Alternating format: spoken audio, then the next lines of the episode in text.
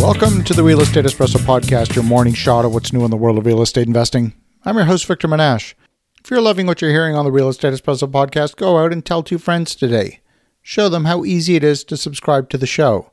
The Real Estate Espresso Podcast can be heard on more than 20 different podcast platforms, and wherever you listen to podcasts, you're sure to find the Real Estate Espresso Podcast. Go spread the love around. Why keep all this goodness to yourself? On today's show, we're talking about the difficult topic of how to account for what's happened in the past year during the pandemic.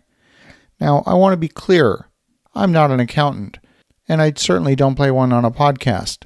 The questions raised on today's show are for you to discuss with your accountant and make a determination for your specific circumstance on how to treat the situation. So here we go. If you're a commercial landlord, you probably had tenants that could not pay their full lease amount. Their business might have been forced to close in order to stop the spread of the pandemic. With no revenue coming in the door, the tenant would have been looking for a reduction in rent, or maybe a deferral of rent. As a landlord, you had a few choices. To start with, your lease probably did not have any pandemic provisions in it. A reduction in lease payments, or forgiveness in lease payments, was probably not contemplated at all in the lease.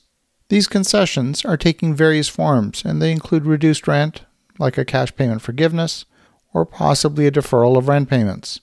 Now, under accounting standards codifications, changes to lease payments that are not stipulated in the original lease agreement are generally accounted for as a lease modification as of the effective date of the modification. But if a lease modification was not properly undertaken, what is the proper accounting treatment? It's not obvious. Do you report the full rental income on your income statement and then carry the outstanding amount as an accounts receivable? What if you never get paid? When is the income written off from the balance sheet? What if the circumstances arise that are beyond the control of the parties of the contract, such as a force majeure? Maybe there is a force majeure clause, or the laws in the jurisdiction governing the lease create an enforceable right when a concession is legally required. If a lease agreement provides these rights and obligations, then the concession may not be considered a lease modification.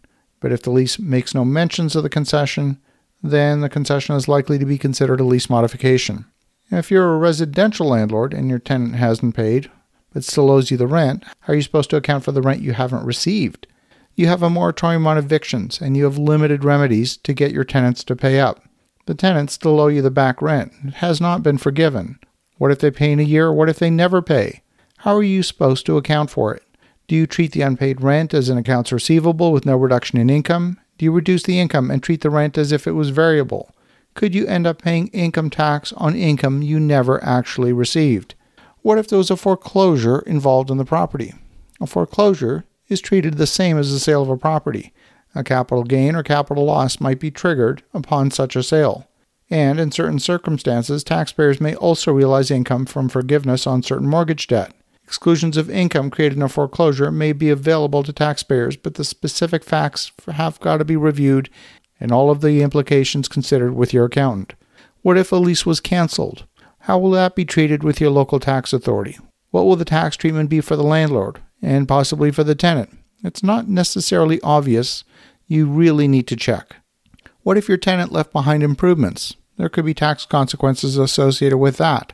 Whenever a lease is terminated, whether it's early or at the end of the lease, the landlord usually becomes the owner of the improvements which were made during the lease.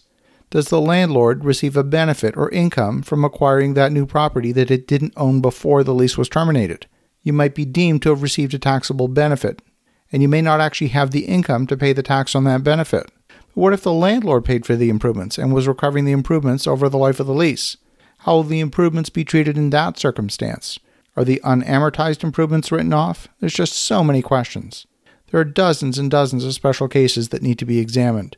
The rules are complex and they vary by jurisdiction. You simply can't guess at what should make logical sense.